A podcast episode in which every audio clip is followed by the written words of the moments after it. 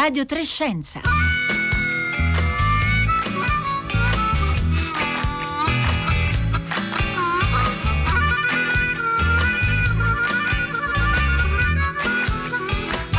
Buongiorno, buongiorno da Pietro Greco e benvenuti a Radio 3 Scienza. L'Africa, eh, L'Africa sta mostrando di avere meno pressioni da parte del virus che interessa tutto il mondo, il coronavirus, con meno contagi e meno morti. Come mai? Perché cerchiamo di indagare. Ma prima di affrontare i temi dell'Africa e della pandemia, parliamo sempre di pandemia, ma del vaccino, di questo vaccino di cui oggi eh, tutti eh, parlano, della Pfizer e della BioNTech.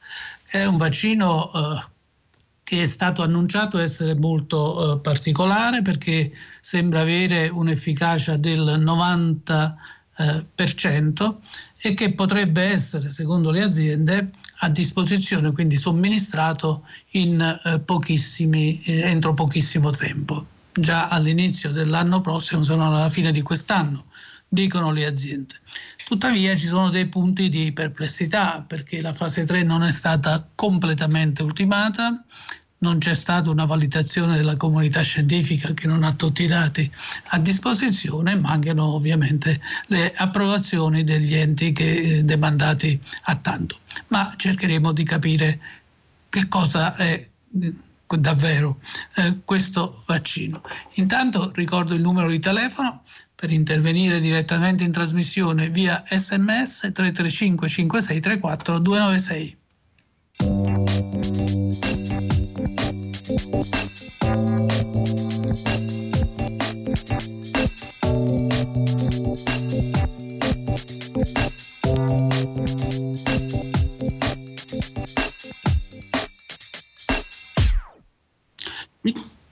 Vaccino dunque, il vaccino è una bella promessa, eh, speriamo che vada subito in porto come per l'appunto promesso, ma insomma bisogna eh, sciogliere qualche piccolo nodo. Ci aiuta a farlo Roberto Bertollini, che è stato direttore scientifico dell'Organizzazione Mondiale di Sanità Europa eh, membro del Comitato Scientifico sulla Salute dell'Unione Europea attualmente e eh, attualmente anche consigliere del Ministro della Salute del Qatar. Buongiorno Roberto Bertolini. Buongiorno a lei e agli ascoltatori. Bene, eh, ci racconta un po' di questo vaccino che sembra essere un vaccino, eh, come dire, eh, strutturalmente, concettualmente diverso da quello di altri che sono in questo momento in uh, studio. È un vaccino a RNA. Cosa, cosa significa? Ma significa che questo vaccino in pratica inserisce nell'organismo, nelle, attraverso le cellule muscolari dove viene iniettato, il, um, una, RNA, una componente di RNA che, fa, che entra nelle cellule e fa produrre delle proteine che stimolano la produzione di anticorpi eh, e di, probabilmente anche di linfociti T che agiscono contro il virus del Covid-19. Quindi è un meccanismo molto innovativo perché non ci sono altri vaccini attualmente eh, in circolazione per altre malattie che hanno questo tipo di, struttu- di meccanismo e due vaccini attualmente, anzi diversi vaccini, ma soprattutto due attualmente in produzione e in, sorry, scusi, in in, in, fase 3 di sperimentazione hanno questo tipo di struttura, quello della Moderna e questo della Pfizer. Bene, eh, questo della Pfizer, secondo il comunicato rilasciato dalle due aziende ieri, eh, ha un'efficacia del 90%. Anche questo cosa significa? Ma significa che eh, il 90% delle persone che sono, diciamo, che sono, immunizzate, che hanno ricevuto il vaccino, in, in, in presenza di un contatto con il virus della, eh, del Covid-19 vengono protette dall'infezione e dalla malattia. Questo significa che poi c'è un 10% comunque che rimane, eh, diciamo, che viene colpito dalla malattia anche se ha fatto il vaccino. Le ricordo così a livello di confronto che il, virus dell'influenza, il vaccino dell'influenza ha un livello di sicurezza e protezione intorno al 60%, quindi questo 90% è un risultato molto, molto incoraggiante consideri anche che le uh, agenzie regolatorie hanno accettato il principio che avrebbero diciamo, autorizzato la, la diffus- distribuzione di un vaccino contro il Covid se l'efficacia fosse stata del 50%, quindi siamo ben oltre quelli che erano primi, prime, diciamo, i primi criteri eh, stabiliti diciamo, per, per, favorire la diffusione, la circolazione della, del vaccino. Quindi insomma è, molto, è davvero molto promettente, ma appunto è ancora promettente nel senso che noi, noi, dobbiamo stare a quanto ci dicono le aziende con il loro comunicato stampa. Penso che non, il vaccino non sia stato studiato eh, dalla comunità scientifica più allargata e men che meno sia stato fino a questo momento autorizzato dalle autorità competenti negli Stati Uniti e in Europa. No, assolutamente no, questo è un vaccino in studio, sta in fase 3, quindi in fase avanzata. Ci sono, se non vado errato, 44.000 persone che, stanno, che, sono state, eh, che sono entrate in questo studio, di cui la metà avrà assunto il vaccino, l'altra metà avrà assunto un placebo e il, eh, il, il protocollo di questo studio prevede che si arrivi a 164 casi. Quando si arriva a 164 casi il, la sperimentazione verrà interrotta, diciamo così. E diciamo che la, adesso siamo a 94 casi di questa, di questa, malattia, quindi siamo abbastanza avanzati rispetto alla sperimentazione prevista. Consideri che questo uh, checkpoint diciamo, che è stato fatto e di cui i risultati sono stati diffusi ieri ehm, è il secondo checkpoint di, una, di, di, quattro che erano previsti, quindi la, la, sperimentazione è avanzata da questo punto di vista, piuttosto avanzata, quindi credo che dobbiamo attenderci qualche risultato tra un po' di tempo tra poche settimane e poi ci sarà tutto quanto il percorso regolatorio. Ecco, eh, il direttore generale dell'Organizzazione Mondiale di Sanità, per la quale lei ha lavorato, è stato un illustre eh, dirigente, invita, insomma, è un po' prudente, diciamo, prima insomma, di, di, di, dire che finalmente abbiamo raggiunto un traguardo, insomma, occorre ancora qualche passo, anche se noi abbiamo estrema fiducia e speranza che questi passi vengano realizzati in breve tempo. Sì, esatto, è una, è una, una procedura diciamo, che ha sua, i suoi tempi che devono essere rispettati perché noi dobbiamo seguire i protocolli anche di sicurezza per questo tipo di, eh, di terapia e quindi è necessario che tutti i protocolli attualmente in vigore per questo tipo di sperimentazioni vengano adeguatamente seguiti e, eh, diciamo, e controllati dalla comunità scientifica in senso generale. Però cioè, chiaramente si tratta di un problema così grave in questo momento che colpisce l'intero pianeta che è evidente che ci sia una grande attenzione anche a queste notizie come dire, provvisorie.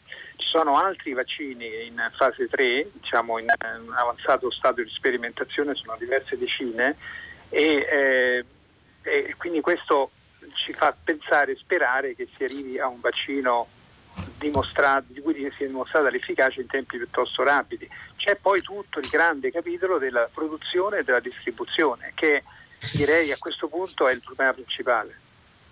Ecco, prima di arrivare a questo le volevo chiedere alcune cose. Eh, eh ci sono altri vaccini che in questo momento nel mondo, penso soprattutto alla Russia e alla Cina, cui, che vengono già somministrati, ma di cui penso almeno non abbiamo notizie, né la comunità scientifica internazionale ha sufficiente eh, notizie. Lei cosa ci dice a proposito? Guardi, per quanto riguarda il vaccino cinese c'è un minimo di qualcosa è stato pubblicato, ci sono alcuni elementi che sono stati resi noti, mentre per il vaccino russo, che io sappia, ma eh, io non, ho, non, so se è stato comunicato all'OMS direttamente, che io sappia non abbiamo particolari dettagli se non il fatto che si tratta di vaccini di tipo diverso rispetto a quello che è stato uh, sperimentato, viene sperimentato dalla Pfizer. Uno è un vaccino inattivato, cioè vecchio tipo di concezione, lei ricorderà sicuramente che per molti, per molti decenni insomma, i vaccini inattivati, cioè virus veri, il virus della polio per esempio, che sì. però veniva eh, ucciso o inattivato e somministrato appunto alle persone. Quindi questo tipo di, eh, uno dei vaccini, beh, il vaccino cinese ha questo tipo di, eh, di, procedura. Il vaccino russo è un altro vaccino, un altro tipo di vaccino, è un eh, diciamo, è un vaccino che utilizza dei adenovirus, dei virus che portano appunto i geni e le caratteristiche, le proteine della, del Covid-19 per poter stimolare la difesa immunitaria. È un altro tipo di vaccino che diciamo, segue lo stesso principio che viene seguito da un altro vaccino importante che è in corso di sviluppo, quello dell'AstraZeneca, e di cui appunto l'Unione Europea ha prenotato 400-500 milioni di dosi se non vado errato. Ecco, quindi ci sono vari vaccini,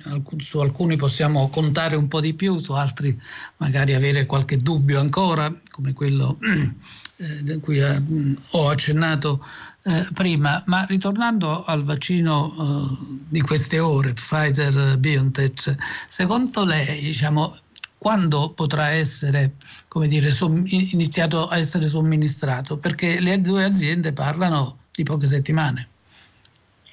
Ma credo di sì, credo che in poche settimane sarà completata la sperimentazione. Credo che per una situazione come quella che abbiamo attualmente la, il percorso regolatorio sarà fortemente accelerato, ecco, non riesco a immaginare un percorso regolatorio che prenda più di poche settimane. Quindi effettivamente forse verso la fine dell'anno ci potrebbero essere le prime, le prime dosi disponibili. Le faccio notare che questo vaccino prevede la somministrazione di due dosi intramuscolo a distanza di 28 giorni l'una dall'altra. Questa è un'ulteriore complicazione organizzativa, però è quello che diciamo, le caratteristiche di gran parte dei vaccini che sono stati sono in sperimentazione attualmente prevede una somministrazione intramuscolo in due dosi, ci sono alcuni che stanno sperimentando una dose e altri addirittura che sperimentano una somministrazione per via orale, però si tratta ancora in, pre, in fase molto precoce, diciamo quelle che sono in fase 3 sono tutte somministrazioni intramuscolo e due dosi. Ecco, eh, le complicazioni diciamo, eh, organizzative.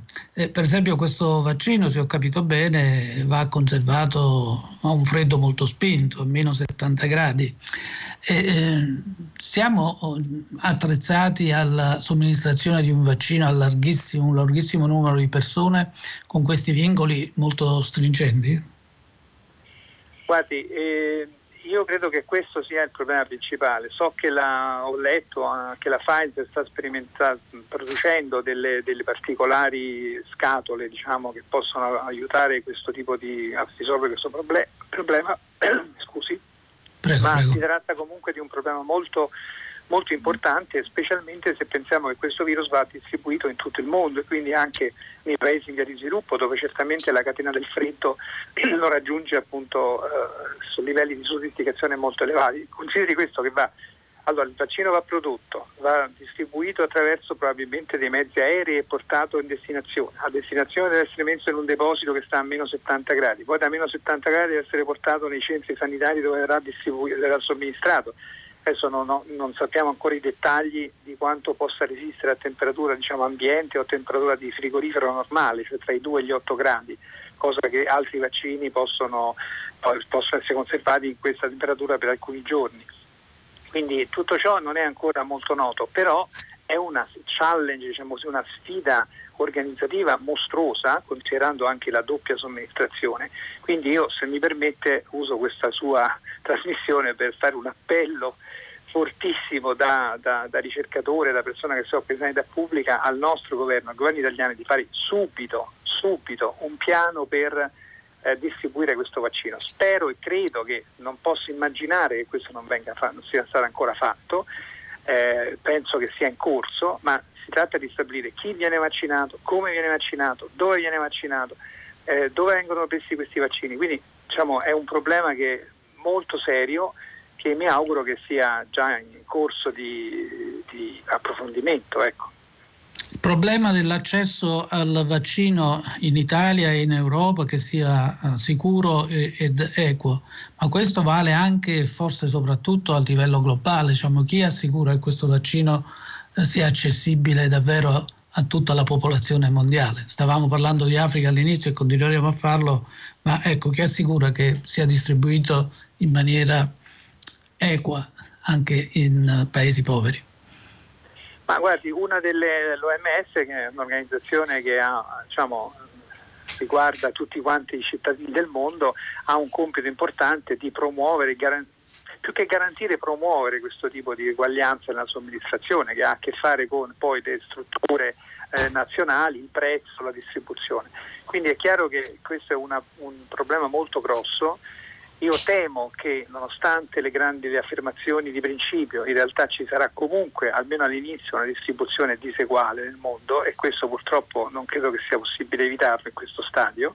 Però mi auguro che lungo, nel medio periodo ci sia una distribuzione uniforme e che quindi ci sia una possibilità di, di, vaccinare tutti. Qui c'è un altro tema che è quello della produzione di questo vaccino, cioè bisogna produrre dai 12 ai 15 miliardi di dosi, perché ogni, dose, ogni, ogni persona ne, ne, prende due di dosi e questo comporterà dei tempi medio-lunghi che diciamo, probabilmente consentiranno, se tutto procede bene, di vaccinare un buon numero di persone nel 2021 ma sicuramente eh, non si riuscirà a raggiungere l'intera popolazione mondiale ovviamente, però è chiaro che aumentando la vaccinazione, creando quindi con la vaccinazione dei livelli di herd immunity e a livello di alcune comunità, quindi questo può consentire di avere una situazione migliore fin da, non dico da subito, ma dopo alcuni mesi. Quindi è un problema molto complesso le diseguaglianze e direi che dobbiamo appunto tutti fare uno sforzo per far sì che il prezzo, la distribuzione, la produzione rendano questo vaccino accessibile a tutti. Ecco, quindi il vaccino speriamo che possa essere presto in, uh, somministrato, quindi la somministrazione possa iniziare presto, ma ci vorrà ancora molto tempo e molte eh, verifiche. Grazie Roberto Bertollini, ricordo che è stato direttore scientifico dell'MS Europa e membro del Comitato Scientifico sulla Salute dell'Unione Europea e consigliere del Ministro della Salute del Qatar.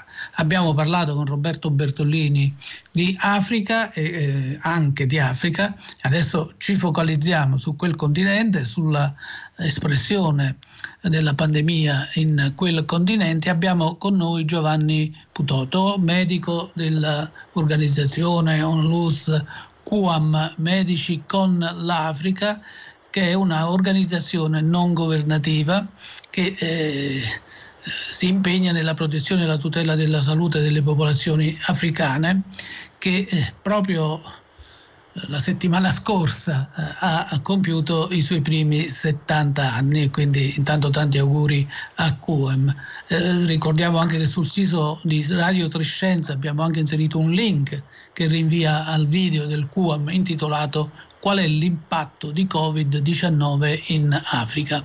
E allora giriamo subito la domanda a Giovanni eh, Putoto. Buongiorno Giovanni Putoto. Eh, buongiorno a lei e buongiorno a tutti gli ascoltatori. Allora, cominciamo a rispondere. Qual è l'impatto di Covid-19 in Africa? È davvero come sembra che l'impatto sia minore che in altri continenti? Allora, il quadro è variegato. Per quanto riguarda, per quanto riguarda gli effetti diretti, delle, dell'epidemia, i dati che abbiamo a disposizione ci dicono che sono stati infettate e diagnosticati 1 milione e 800 mila persone circa e i morti sono intorno ai 45 mila. Rispettivamente il, il primo, il 3,7% di tutti i casi diagnosticati nel mondo e per quanto riguarda le morti da Covid il 3,5%.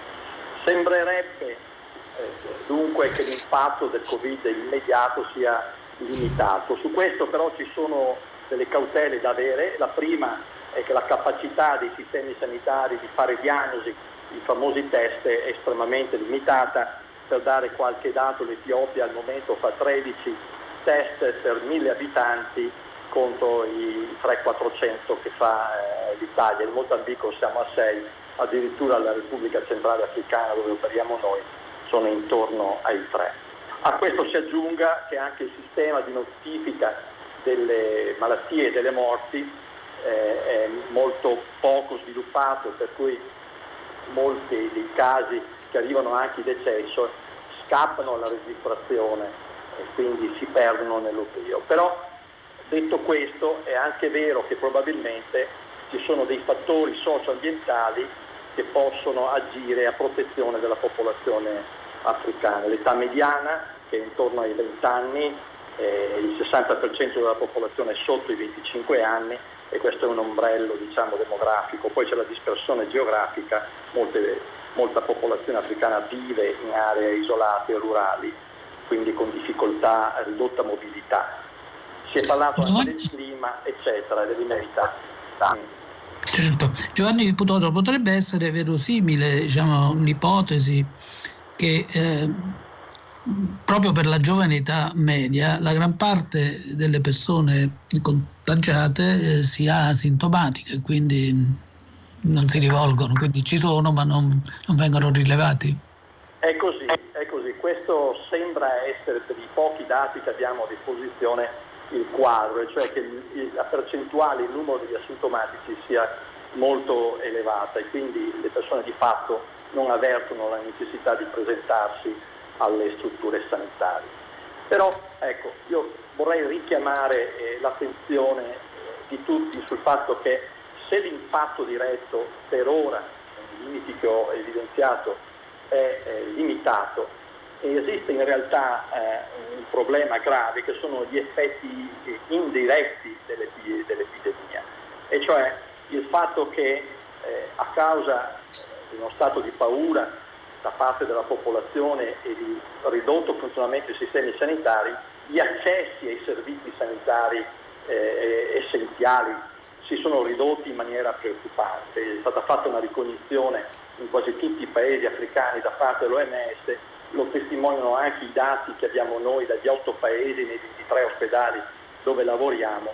Le donne hanno ridotto l'accesso per le visite prenatali, al parto assistito, eh, non portano i bambini alle vaccinazioni, eh, c'è un problema di approvvigionamento dei farmaci per l'HIV, la tubercolosi, la malaria e anche le patologie croniche.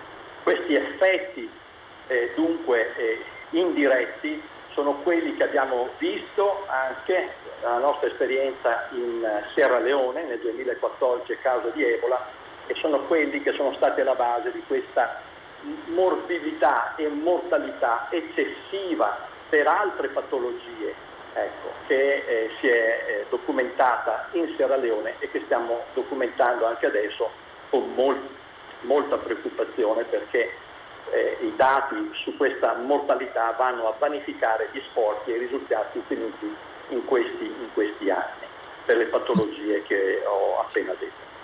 E questo è frutto di, di, paura, quindi recarsi per esempio in ospedale?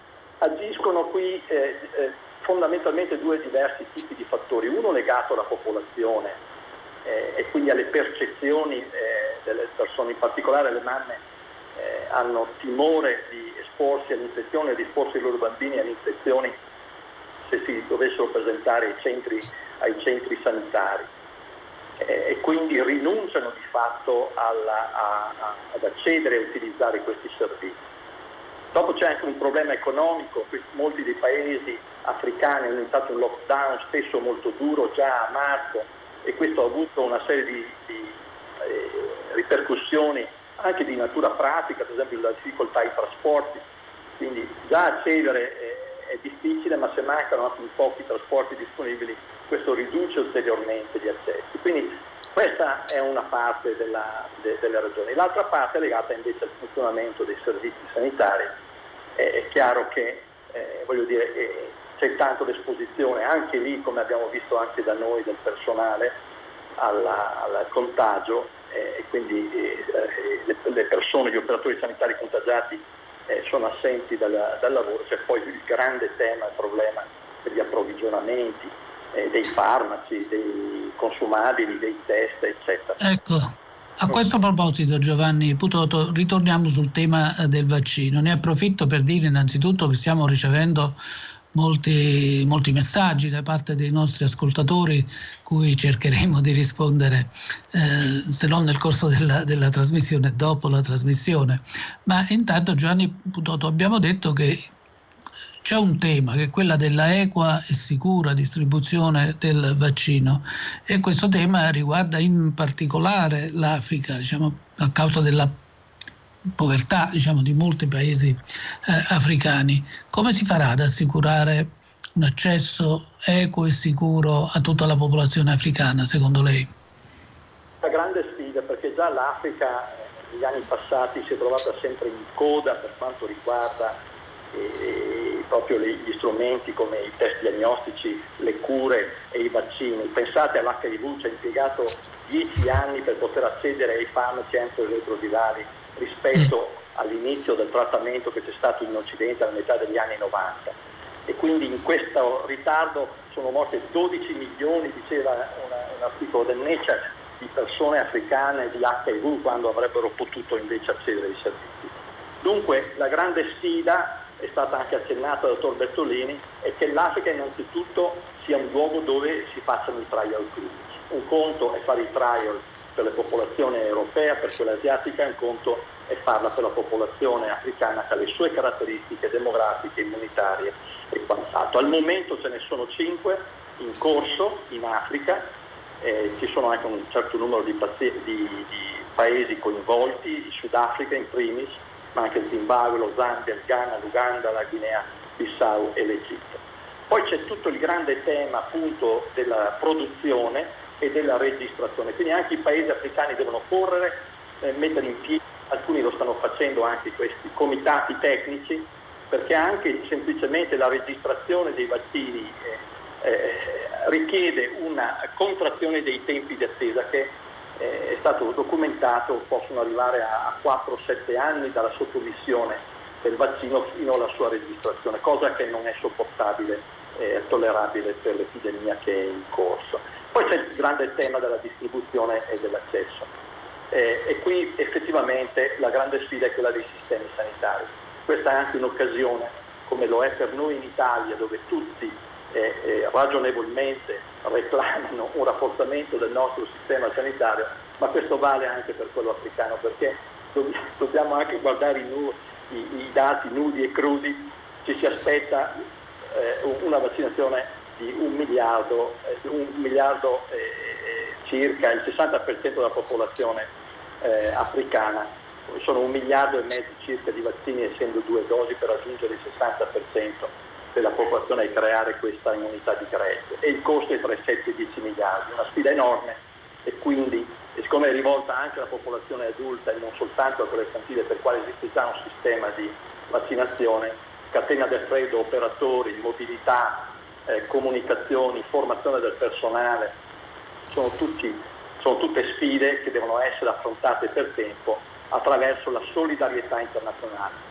Io vorrei sottolineare che eh, mai come in questa occasione è necessario che questa solidarietà significhi concretamente un potenziamento delle attività di cooperazione internazionale, del multilateralismo e con il coordinamento della WHO in modo che non ci siano paesi che tra virgolette intraprendano dei percorsi di nazionalismo vaccinale ecco, e poi è importante che ci sia anche una grande collaborazione tra il pubblico e il privato affinché si possa dare delle risposte concrete.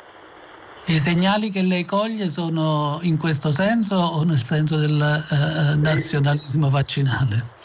Allora, beh, purtroppo in Occidente sì, se guardiamo i nostri singoli paesi eh, è così. È anche vero che esistono delle eh, iniziative che forse sono state citate, questa della, della Global Access, la Covid Vaccine, la COVAX, che mette insieme attori pubblici e privati, Bene. altre quelle dell'acceleratore, la Combat, eccetera. Vedremo, vedremo allora Giovanni Putoto, ricordo medico sì. della, della QAM Medici con l'Africa. La ringrazio, siamo giunti alla fine della nostra trasmissione. Devo solo ricordare che in questi giorni la RAI sostiene la campagna 30 ore eh, per la vita. Ogni giorno in Italia sei donne scoprono di avere la sclerosi multipla. Si stima che in Italia le giovani donne con sclerosi multipla eh, tra i 16 e i 44 anni siano 33.000, tra loro mamme e future mamme che stanno affrontando e dovranno affrontare le numerose sfide della sclerosi multipla.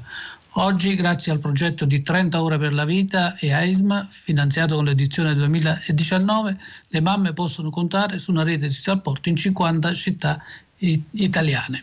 Bene, eh, ne, parleremo di più nei prossimi eh, giorni. Eh, io devo solo ricordare che questo è un programma di Rossella Panarese e Marco Motta, in regia Anna Maria Giordano, alla console a Roma Danilo Martini, in redazione Francesca Burinconte e Paolo Conte. A tutti un sentito ringraziamento e adesso la linea passa al concerto del mattino.